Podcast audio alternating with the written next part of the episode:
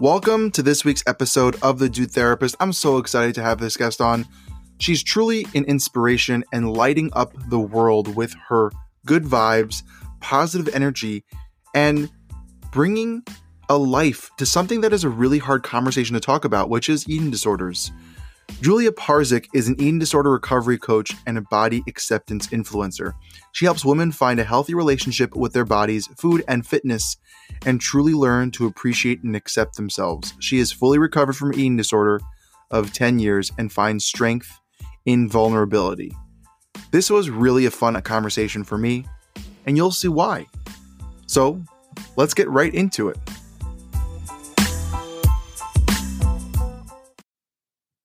Welcome to this week's episode of The Dude Therapist. I'm so excited to have this amazing guest.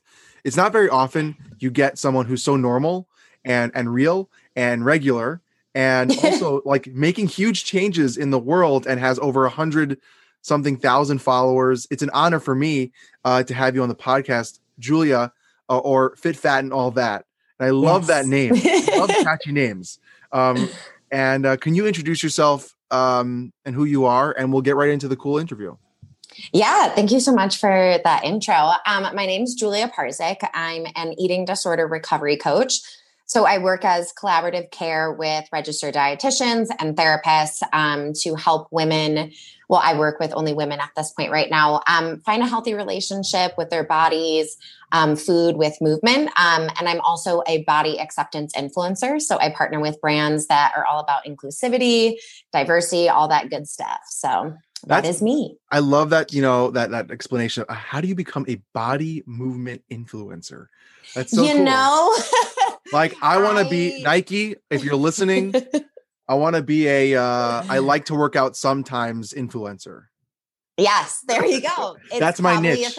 That's my niche. I like to work out two to three times a week because I have a dad bod kind of influencer. Um, that see that is a niche. You could get a following quite quickly. I'm sure. I, I I've been trying. I've been trying.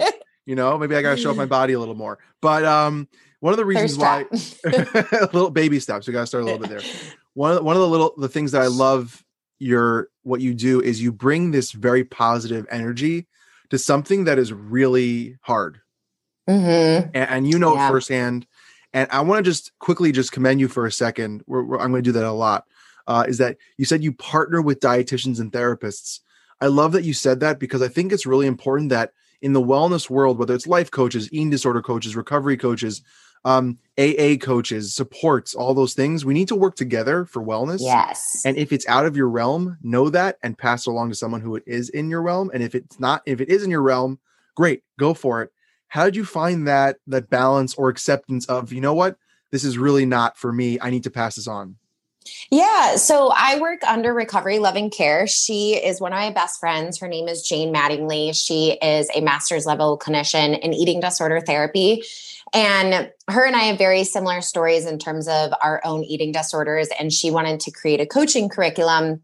And we both were just seeing, especially on social media, this like coaching world that was kind of like not that great. Like people that weren't qualified to be coaches, people giving information, um, it not being professional. And so we really wanted to make sure that as coaches, um, we were doing what was in our scope of care. And so we have um, you know, guidelines that we follow. Mm. It's all HIPAA compliant software that we use. Really? Um, yeah. So that everything we do is legitimate. like by the book. It's very legitimate. I love that. You don't hear yeah. that very often. I agree with you. No. One of the re- one of the reasons I know I talk to a lot of different colleagues and people in the wellness world on the podcast, and I love that you brought that in because there are some coaches out there that are really in it for the money. Mm-hmm. They're not in yeah. it really for the people. And no. if you're going to help someone, help someone. Don't try to cheat them out of money. Um, that's not yeah. fair or vulnerable people. Right. Right. And our like coaching is pretty affordable. It's a lot more affordable than treatment.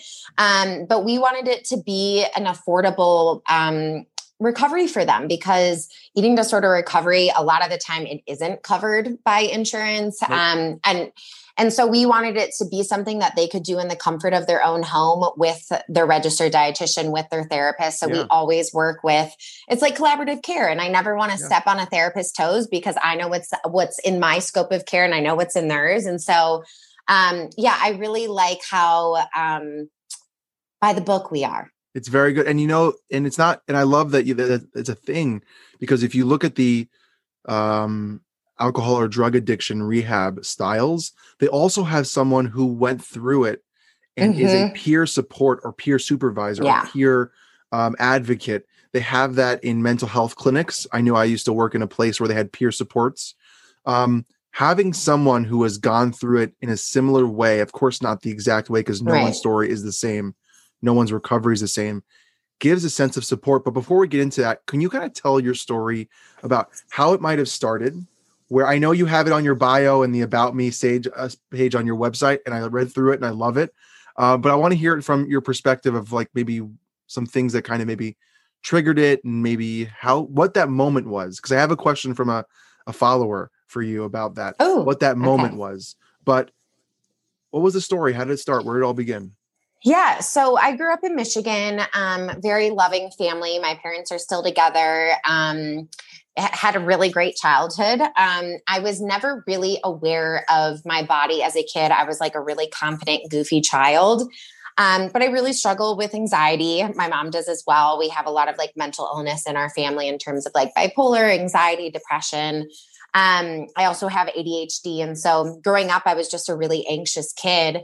Um, and my sister, who is older than me, we look completely different. She is like 5'11, blonde hair, blue eyes, very thin. I'm 5'4, very curvy, like dark skin, dark hair, like just could not be more different. And so, you know, as a sister, a little sister, I like really looked up to her and she got a lot of attention um, growing up when she was in high school. And so I was kind of like, oh, okay, this is what my, my body is going to look like. I'm going to end up looking like her once I go through puberty. Yeah, that didn't happen. and yeah, I ended up um, getting called potential in high school because I had potential to look like my sister. And it kind nice. of started. Yeah, yeah, he was a dick. I punched him in the face um, at a football game. Yeah, I stood up for myself because he used to bully me. And so it was kind of around that age of puberty when I started to realize that a lot of the girls around me looked different. I've always been pretty curvy. A lot of my friends are really thin. And I started thinking, like, what the hell is wrong with like my mm. body? Like, I'm so confused. Everybody else looks really different. And I've like boobs and a belly and butt and i'm just like i'm i'm just built differently. And at that time like society and media like the messaging was horrible like absolutely horrible. It's getting a little bit better but it was so bad. So you know i'm reading about the special k diet and i'm reading 17 magazine about you know if you're in a curvy body they're telling you to wear like one piece bathing suits to like cover up. And so just taking in all these messages, I started to think like my body's the problem. Mm-hmm. And we have a history of eating disorders in our family. And so it's, I'm to no surprise, I ended up developing one. Um, and so what I, it started as me just like restricting food and like working out a bunch. And I started to lose a bunch of weight, and people were like, oh my God, you look so good. And it like validated my like fear of like, oh, okay, like I get attention when I like look better, aka thinner. And so um, it started to get kind of out of hand. I um, started binging, and then obviously with binging came the guilt, the shame, and so I started making myself throw up. And so it was this whole restricting and binging cycle. Um, I was bulimic for a while. Um, and nobody ever really knew. I was really, really good at hiding it. Um, and eating disorders like thrive in secrecy and yeah. isolation. And so I did a great job at like hiding it. I was still fun. I was still goofy. Um, and my eating disorder into college kind of started to look a little bit more like orthorexia. I started just like obsessively clean eating, compulsively exercising, um, I wasn't making myself purge anymore. But and and in my eyes, I was like, oh, I'm better. Like I'm healthy mm-hmm. because society tells us like dieting and like working out and eating clean. I do air quotes is like healthy. And so I was like, nothing's wrong. yeah, my body image was trash. I was like weighing myself multiple times a day, like constantly body checking, just like having mental breakdowns if I had to be in a bikini. Um, and it wasn't until I was 24, I was living um, in California at the time because I was I was a teacher prior to this, living in Michigan, super miserable. Um, broke up with a boyfriend, and I decided to move to LA because my sister lived there, mecca of body image issues and eating disorders. And so I was like, yeah, if I move here, like I feel like maybe I should get a therapist for like body image and like anxiety and stuff. And so I decided to seek one out. And I remember like filling out the form, and it was like about eh, she used to work at Alsana, a treatment center. And so she, you know, had some questions about eating disorders, and I'm filling it out, and I'm like kind of skeptical. And I remember thinking, like, I, I, definitely don't have an eating disorder. I was like a Beachbody coach at the time. I was doing like cleanses and all this shit. And um, I remember sitting down in her office telling her kind of like my behaviors and like, you know, my body image. And she was like, mm, yeah, you definitely still have an eating disorder. And I was like, huh. And I think because at that time it was like either you're bulimic or you're anorexic and you have to look sick. Mm-hmm. And I mm-hmm. didn't look sick. I was like, I was never like emaciated. I was never looking like I was malnourished. Um, and so I worked with her for about three years with a registered dietitian. They were good friends and we like worked together. And yeah, I can say that I'm fully recovered from my eating disorder now. And so it was, yeah, it was like a 10 year battle though. Wow. And that's, that's an amazing story because there's so many layers to that. The reinforcement from society to say, oh, you're pretty now. Like, oh, now you're going to yep. get attention because your body looks a certain way. You know, as a therapist, one of the biggest things that we understand is this reinforcement of behaviors. Mm-hmm. Right? If you're told that, or you're labeling something as good or bad, and the world around you then reinforces that label that yep. you put on yourself, why would you believe otherwise? And, you know, right. I'm a guy, right? I'm a dude. I struggle with body image issues. Mm-hmm. You know, I I have a chronic illness. I have Crohn's, and I wax and wane with my weight. And now I've been gaining a lot of weight, and I have a dad bod. And mm-hmm. that's okay. But mm-hmm. in my head, mm-hmm. I'm like, wait, wait, wait, wait. I look at all these CrossFit athletes, Mark yep. Wahlberg, and these beautiful human beings in society, and all these things, and I'm like, okay, what am I doing wrong? As mm-hmm. I look down at my mm-hmm. belly, and I don't have the six pack abs or the muscles on muscles on muscles, and it messes with your head. When that Absolutely. one day you put on those pair of pants or that shirt that doesn't fit you, and you're like, oh gosh, maybe I'm fat. Mm-hmm. Mm-hmm. Like, am I fat? Is something wrong with me? Mm-hmm. And then and like, downhill. And like the fat phobia we have in our society, it's like, and and that's why I created my my Instagram name, Fit Fat, and all that because Love I was that. so sick of fat being such a negative word. It is literally just a describing term, just like skinny, tall, thin, like whatever. And yet we use it to like degrade people and cut them down. And I'm like, just because someone's in a fat body literally means nothing about them as a True. human. True. But in in our society, we're told that if you're fat, you're unhealthy, you're lazy, you don't take care of yourself. And so it's like we do everything in our power to not be that. And then we shame people that are. And it's like, who knows? Maybe there's trauma. Maybe like I mean, it could be a million. We know absolutely reasons. nothing about them. Exactly, and it's just ah, society makes me so mad. and and I, that's why I love having you on. This vibe that you bring out is so powerful and so impactful for me as a guy as well. You know, it's I, I, I, think that body image is not. I think it's been associated mostly with women. I think there oh, is men struggle all the time. A thousand percent. I think there's a more. I think there's more pressure from society for women to look a certain way to be considered attractive, which I disagree mm-hmm. with um, a thousand percent over. You know, my wife is a dietitian and we talk about this a lot. Mm-hmm. And, you know, we talk about body and size and number. My wife's biggest thing, and I've got her approval to talk about this anyways, because, you know, love it. um, uh, as long as someone's healthy on paper, their numbers, their their their kidneys functioning, their heart rate, their you know all these I, my brain just stopped working with physical things all these yeah. things right your your your blood pressure blood your pressure. cholesterol you your, all these things are functioning and your body and your well the size or number on the scale or the number size you have clothes dress mm-hmm. pants skirt doesn't mean anything Mm-mm. and nope. we are told that if you are a certain size well you can't shop in this store we don't carry your size Oh yeah. Right? Mhm. You know, and Yeah. and I'm a six foot two, over 225 pound guy. I'm not a huge person. I'm a big guy. I'm okay with that. But if you go to, let's say, for example, a closed place like Uniqlo, I'm not, I'm not, I'm Mm-hmm. not trying to hurt you. I love your company. Um, they don't they don't sell my size in store because Asian Mm, men run mhm. smaller. I'm a white Jewish dude, right? I, Yeah. shouldn't, I shouldn't be this big, but I, I, you know, like regarding genetics, but I am, right? We don't get taller than six feet. Just this, we don't play basketball. Yeah. You know, like we don't. It's not just it's not in our uh, not in our genes, and that's okay. But it's a weird balance, and for people like you to to share this this perspective, you know, I have a daughter. She's 19 months old. I want her to Mhm. grow up in a world that's not judging her size. That Yeah. when she has nice polkies and like rolls, it's cute and adorable, and we embrace that. I refer Mhm. myself as the comfy one. I'm comfy. Yep. Yep. Right, I'm not fat. Same thing. I'm comfy. Yeah. And uh, it's the words we use, and the more words that we built into our home and our society, more positive and less, like you said, cutting someone down. But if you look at the world, kids are mean. Teenagers Oh, suck. Terrible. I, I love working with teenagers. They suck.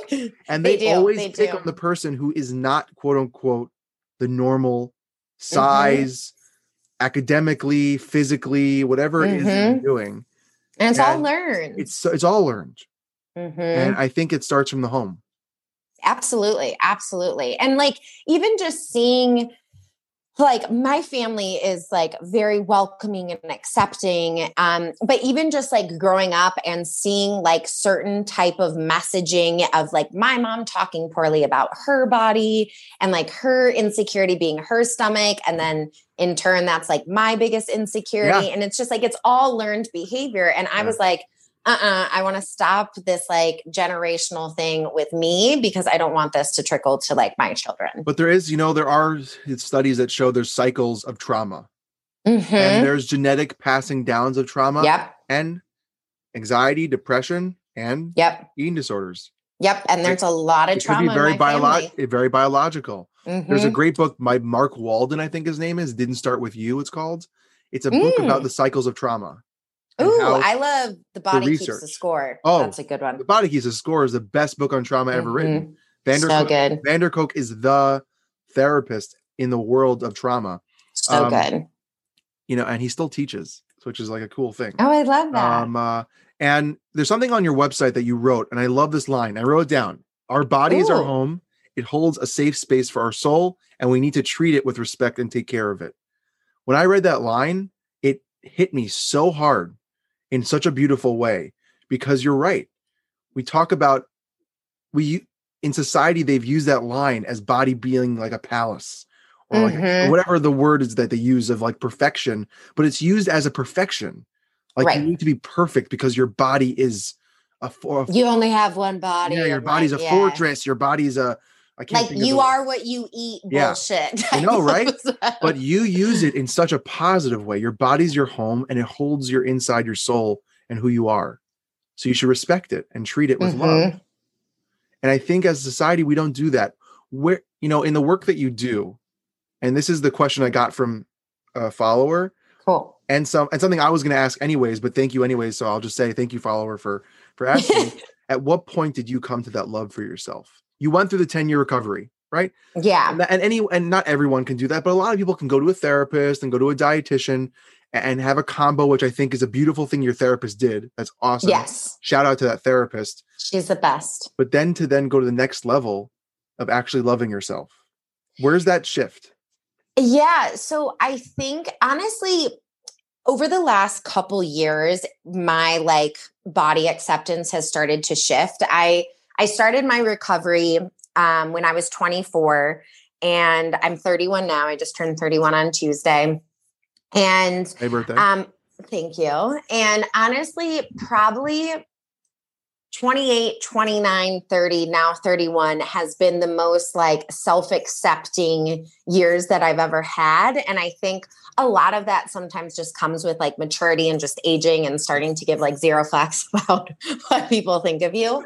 Um, but there was a point where I think it was probably about like when I was 27, I had just moved to Denver And I still struggled with body image. And I always tell my clients that like body image is the last and hardest piece of recovery. It's like what really just like sticks around. And mm-hmm. I mean, it still comes up for me. I still have yeah. bad body days.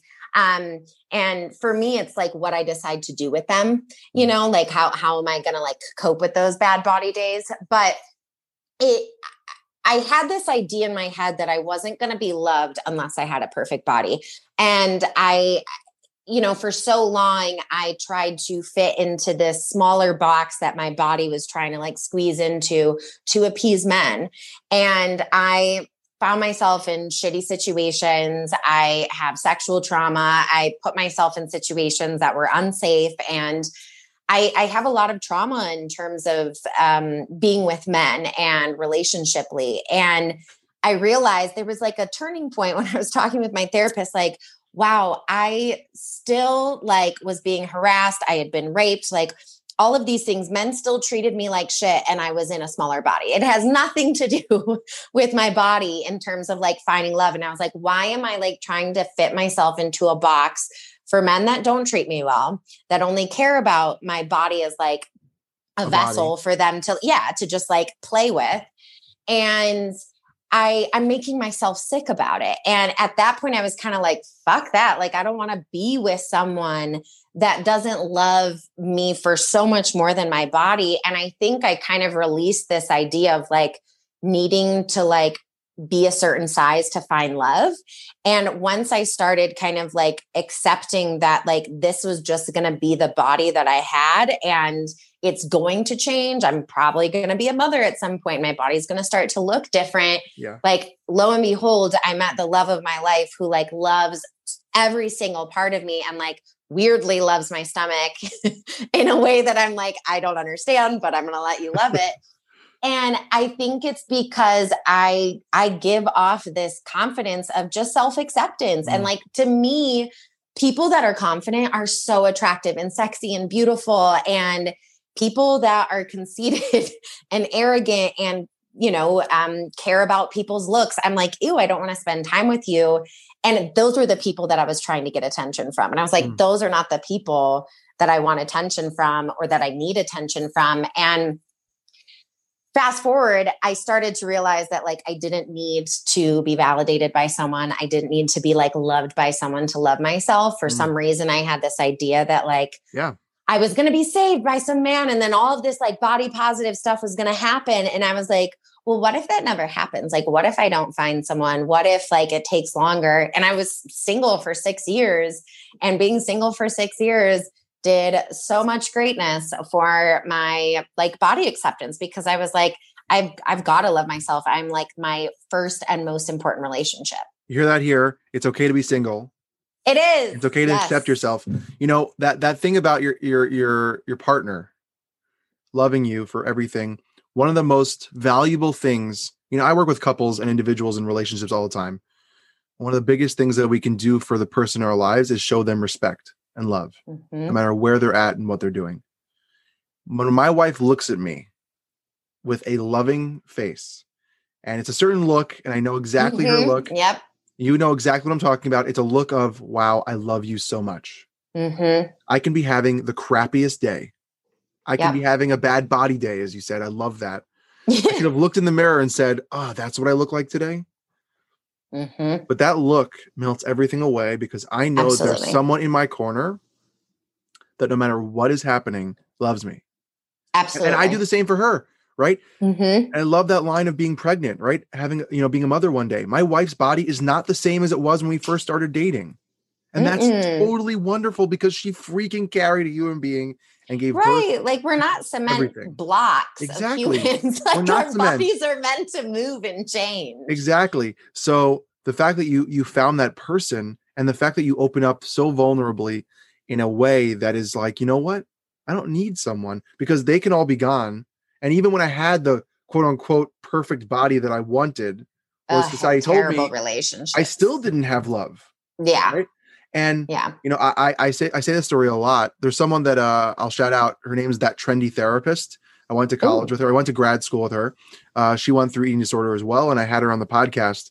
Um, and she now works with eating disorder. And and um, and I also had a colleague of mine who was a model, And Mm. in grad school, she came to grad school to be a therapist because of the eating disorder in the Oh, yeah. world of people that we think have it all figured out with their bodies. And Those are the lie. the most unhappy. Yeah. The most unhappy. Yeah. And Mhm. um, it's so interesting to see the other side. hmm Oh my gosh. How do you deal with, let's say, for example, that day, like I said, you you come and you look at your body in the mirror, and you have that moment of like, oh, that bad body day. What do you do to kind of snap back into the healthier thinking? Because we all have those automatic thoughts, whether it's about ourselves, our bodies, our lives, our spouses, our children, our families. We all have those automatic negative thoughts. It's the way our brain works. It sucks, Right. but it's how it works. But the key is not that first thought; it's our next action or thought. So, how, what do you do to kind of stop that cycle? And that is one thing my therapist told me that has always stuck with me. And she was like, you don't have control over the first thought that comes to your your brain, but you can think of something more supportive and positive and affirming after that to support what I comes love up this for you. I love. this Oh, I still see her. We've Good been you. together for six years, Good or for no, even more long. good. Love her. Um, so I mean, if there's a day where I wake up and I'm feeling kind of like meh, I look at my body, and actually yesterday was kind of a bad body day. I was just kind of like meh.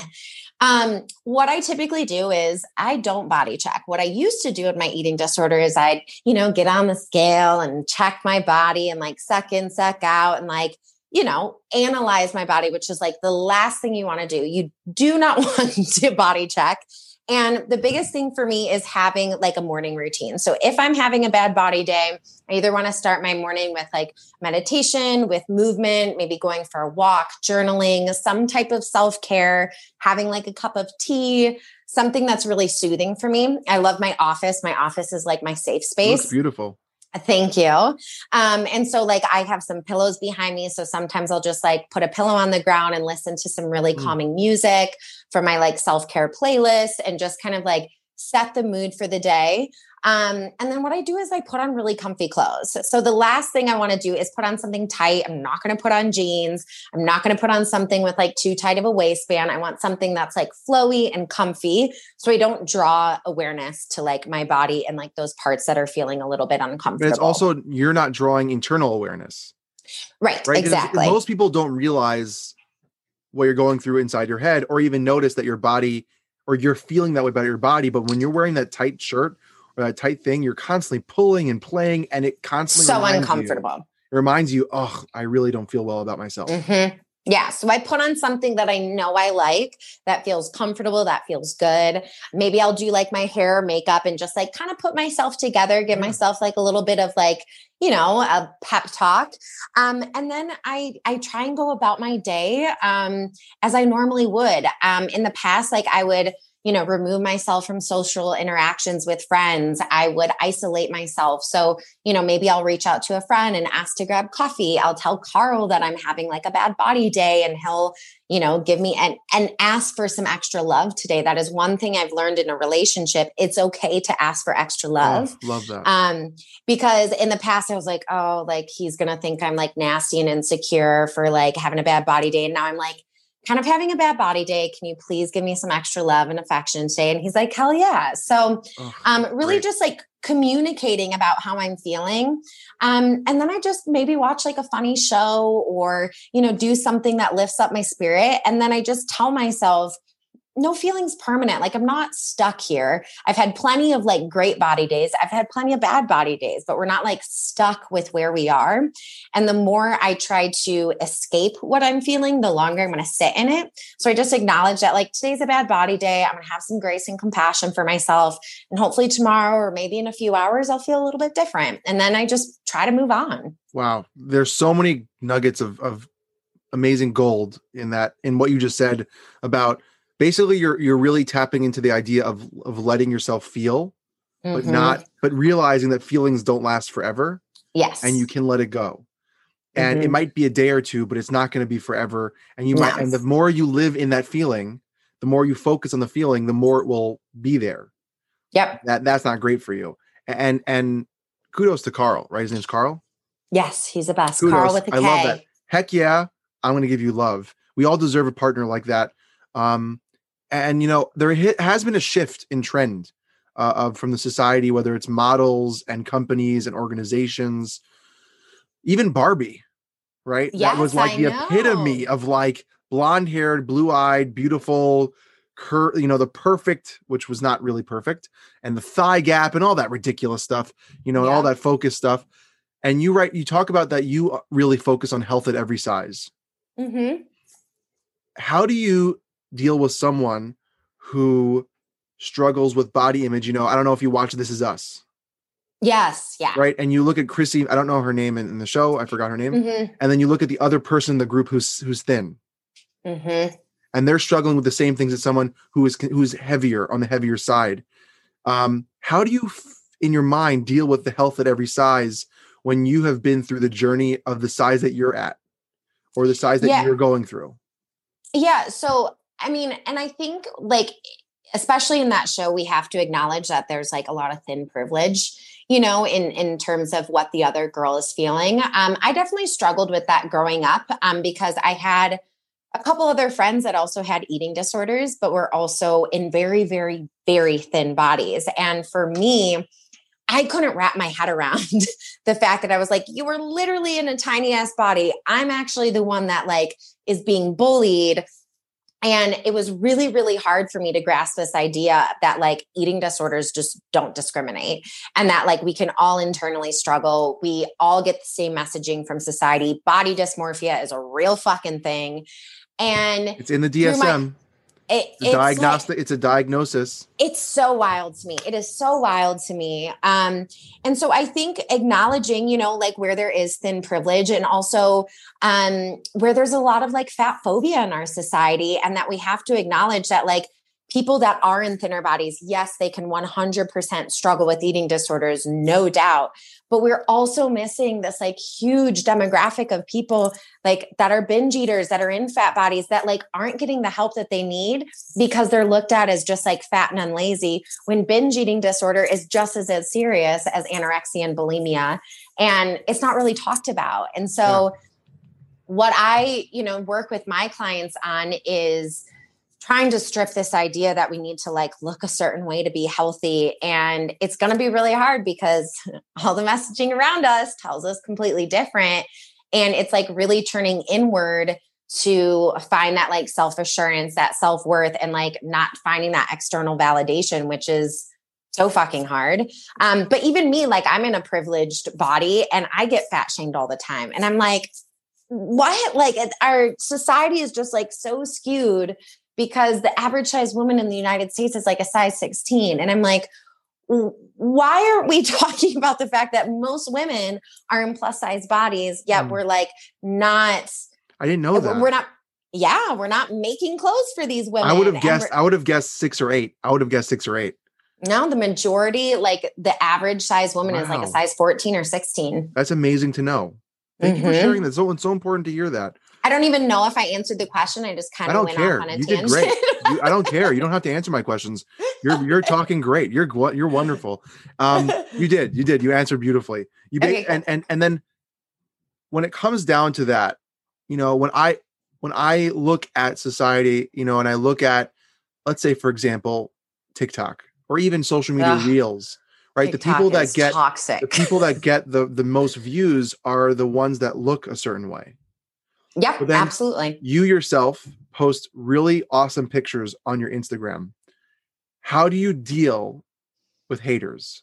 How do you deal Oh. because you know what? There are probably no matter how many followers you will have, and I hope you have so many more. I hope you go millions and above to make a change in this world. And I think it's really important. You're doing an amazing job already. And you're already making an impact with close to 150, right? 150K. Um, not that that number really matters, but it shows that you're doing something great. but it's cool yeah It's really cool. I hey, I wish I'm saying it here. If you want to, if anyone wants to follow me, now I'll have 150k. I'm totally okay with that. I accept it. Thank you for following me.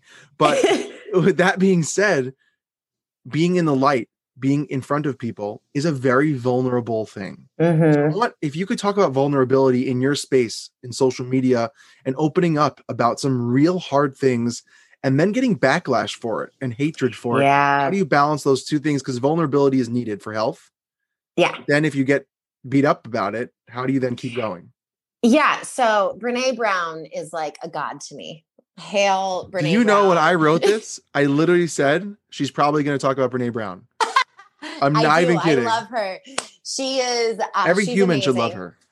Yeah, she talks so much about vulnerability. And for me, it's like when I first started my Instagram, I received a lot more hates. Well, no, I think the hate was a lot harder for me to receive because I wasn't as confident as I am now. And for me, my platform wasn't to get likes, it wasn't to get follows, it wasn't to like be an influencer. My platform originally started as it being kind of like a healing process for me and accountability like a journal. It was like a journal yeah. kind of thing. Yeah. So I was sharing my recovery process and, you know, people were liking it and, you know, were resonating. And I'm like, oh my gosh, there's just like a community of women that are struggling with the same things as I am and they love it. And I really wanted to create my Instagram to be supportive for the the women and girls that maybe didn't have someone that was their size, that was confident in their body. Like if I had someone like me, not to toot my own horn, but if I had someone like me that I saw on Instagram when I was younger, maybe I'd feel a little bit different about my body and maybe I'd feel okay in the body that I had.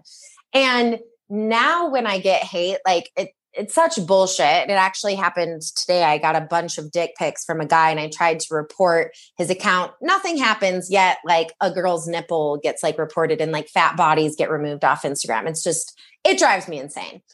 But should. now when it's it's annoying.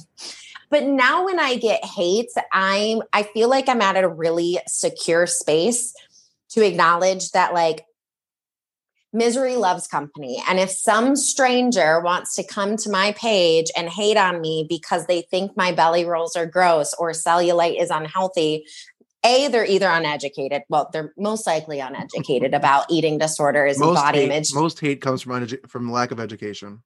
yeah, complete ignorance. And so acknowledging like this person is not worth the argument. Sometimes I do argue though. Um, and then like this has got to be a really unhappy human. And how much like anger and sadness this person must be feeling like that sucks for them and to come at it from a place of compassion and being like that really sucks for you to have to cut someone down that feels good in their body to make you feel better and i don't get as much hate as i I used to because I don't give in to what the trolls want. They want you to be hurt. They want you to be sad because misery loves company. And I'm not looking to hang. So, yeah. And vulnerability, I, I mean, I have a little sign here that says vulnerability is a cornerstone of confidence. it's literally the Good. thing I see when I sit down. And it's so true. The more you can step into your vulnerabilities and your power, the less shame you're going to feel because you're going to notice that like other people feel the same way you feel. And it gives people an opportunity to like create community with each other and like support one another and be communicative with each other. And so for me, vulnerability, like I can't look back to what I used to do because I was in a shame shitstorm and just was completely alone and isolated. Now I'm like, here's my shit. And and I have like a wonderful life because of how vulnerable I am. So for me, like vulnerability, I mean, it's the only way to like create connection with people. Yeah. I, I know I I think it's really important to be authentic. It's one of the biggest things that why I started doing the things on my podcast and why I, I post on Instagram and social media is from a male perspective, being a male therapist, there's not a lot of voices in the male therapy Nope. world um, talking about body image, fatherhood, parenting, marriage, Love that. all that stuff is truly important. And and it's not that I'm doing anything ridiculously out of the box. It's there. People just aren't talking about it. Well, Yeah. And same thing for you, right? Not not to bring you down, but like you're No, just no, no, talking about something that's just there. People literally say, are like, oh my God, so grateful for you. And I was like, I'm literally not doing anything wonderful. I'm just talking about shit that we should talk Yeah, and you didn't invent like a time machine that's like what? No. like you're just like this is something that's actually happening in the world, and this is how I feel, and this is how other Yep. people feel. Welcome, and everyone's like, and good. It, Yep. it gives a platform for people to feel connected. yeah. At yeah. what point did you people to feel notice- safe? At what point did you notice? Because you know you you, you build up right. Your your your your platform builds where you're like, oh wow, Like yeah. I have I have a voice, and then you get reached out by companies and and podcasts, mm-hmm. and then you have your own podcast, right? Not your average woman. Not your normal women. I know yes, with, an, with an X with an X somewhere the with an X for women. Yes, we have not done it in a while because we've been so busy. But you know what? We've got you like all be so lucky to be busy. right? Um, but like, yeah. at what point did you notice? Wow, I really have a platform to help other people. So honestly, last year or no, I met Carl. I'm remembering this because I remember he was like, "Oh my gosh, you're an influencer" when he when we first met. But I had only I only had like 40,000 followers at that point. And this was like the end of 2018. And so in, or no, 2019, 2020, my shit blew up. I think because people were home. Um, I I think I just started to share even more of me authentically and genuinely. And I feel like once you kind of get on that roll, then people just start showing up. And I realized when I hit like a hundred thousand, I think it was like last last summer, I was like, holy shit. Like I had no idea that I would ever have this many people following me. Carl even was like, "You have like multiple stadiums of people like watching." If you just shit. think, if you really think about that, someone pointed it's it out. Weird. I was, I was like having some self doubt about what I was doing, and I have, I don't know, now I have over fifteen hundred. It's not a lot, but if you just but took, a, if you just like took a, a break, significant amount. Imagine mm-hmm. fifteen hundred people coming to hear you speak at a seminar. Right, that's I a lot of freaking people. I would shit my pants. yeah, you would, you would, would kill it. I would, would lose my shit. but like that's a huge, unbelievable platform that you have yeah. to help because you know, I'm speaking from a guy's perspective. I don't think people talk about men's body image as much. No. I think it's, I think it's assumed that we're good when we're not. Uh, I think there's a lot of body image issues in the men's world, which I like to talk about a lot. Love that. We struggle with a lot of people. It is something that not people deal with because, like people like yourself, have eating disorder recoveries and they're being vulnerable and open. Mm-hmm. And you don't see men on here like, yeah, you know, I have an eating disorder. They barely talk about the fact that anything, any emotion. Right. Yeah. So good luck private. getting a guy do that. um, which is why I really went into the mental health world. Love to, that. really we need more of men. that. But I think it's so impactful that you truly are opening a door for girls and women to look at themselves at every size, no matter the change that happens. I love that you said we're not cement blocks. We change. We're not. it's so it's so impactful to hear that and to see someone embrace themselves, whether it's in a bikini, lingerie, or whether it's everyday clothes. Yeah. Whether it's in private or in public is my point. To yeah. be able to truly embrace who you are. And I want to make this point, and you said it a little bit. It doesn't mean you're not going to have bad days, and that's okay. Yeah. Oh, yeah. The Happiness Trap is like one of my favorite oh, books. Oh, it's the best.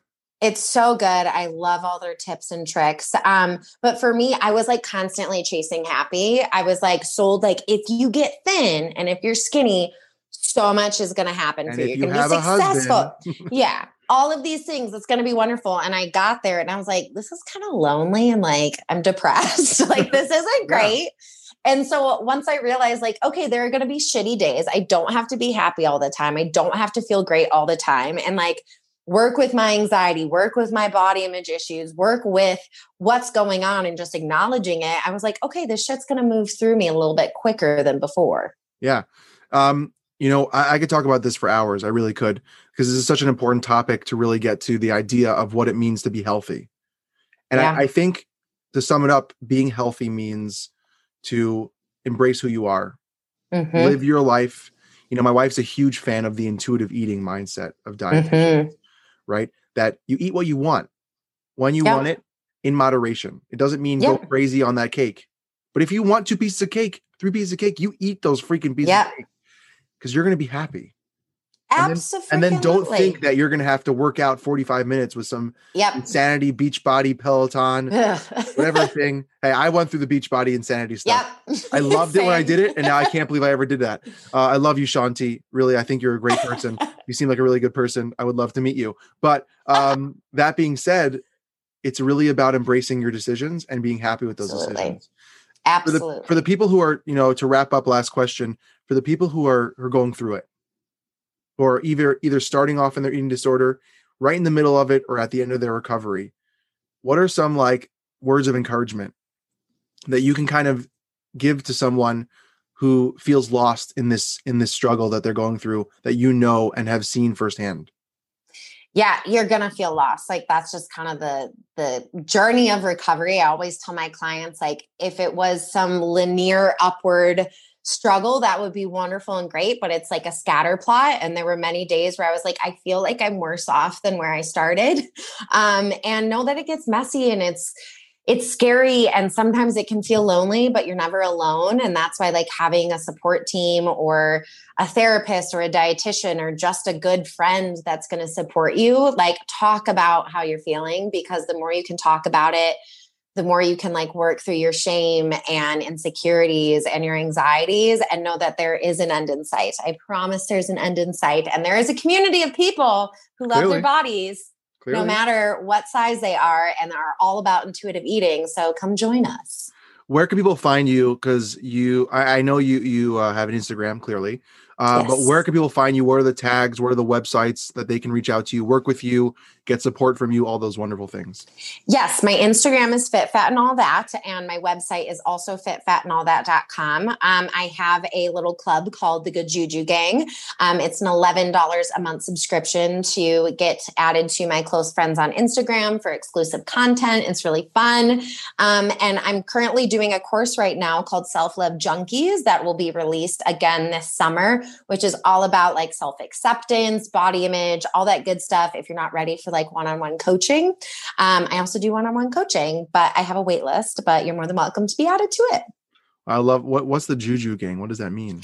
The good Juju gang. Um, so is you know Julia? how you have yeah, Julia. Yeah, but people call me Juju. So that's a great nickname. Yeah, the good Juju. So it's like a little exclusive group for like body image tips, recipes, music, podcasts, everything mm. kind of like a little exclusive that I don't share um, with everyone else on Instagram. It's like a little exclusive group um, and different content that they get for $11 a month. That's a very cool concept. I love that idea. Yeah. Um, thank you so much for really making the time. I know you're a very uh, busy person. Thank you uh, for and having I really me. appreciate you being so vulnerable and being there for people like myself, all the people in the world that need that little extra day love in their day or extra kind of push that makes them feel like they're okay where they're at and that's wonderful. And uh, it really uh, shows that people can make a huge difference and it means a lot that you're there for people. Thank you for having me. This was so wonderful. This was so fun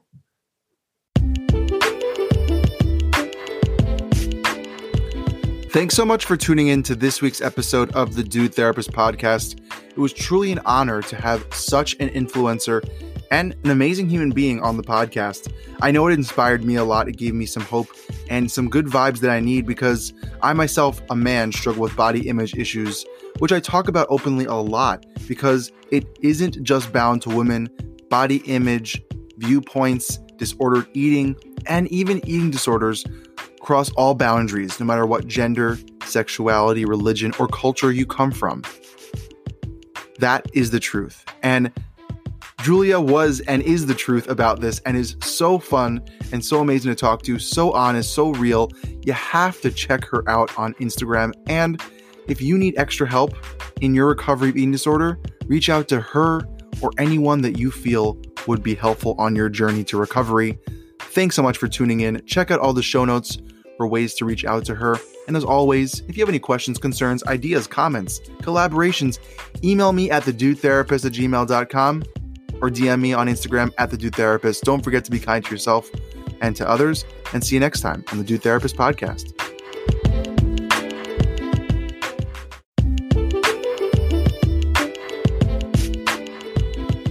Thank you so much to listening to this week's episode of The Dude Therapist. And it only is happening because of you, the listeners, tuning in every week, even twice a week, to this show all about mental health, relationships, and wellness topics. And really, let's be honest, everything in between. And I'm so excited to show up every time and having great guests. So, thank you. And if you have any questions, concerns, ideas, collaborations, email me at the dude therapist at gmail.com. Follow me on Instagram at the dude therapist. Let me know what you're thinking. Let me know your ideas. I can't wait to hear from you.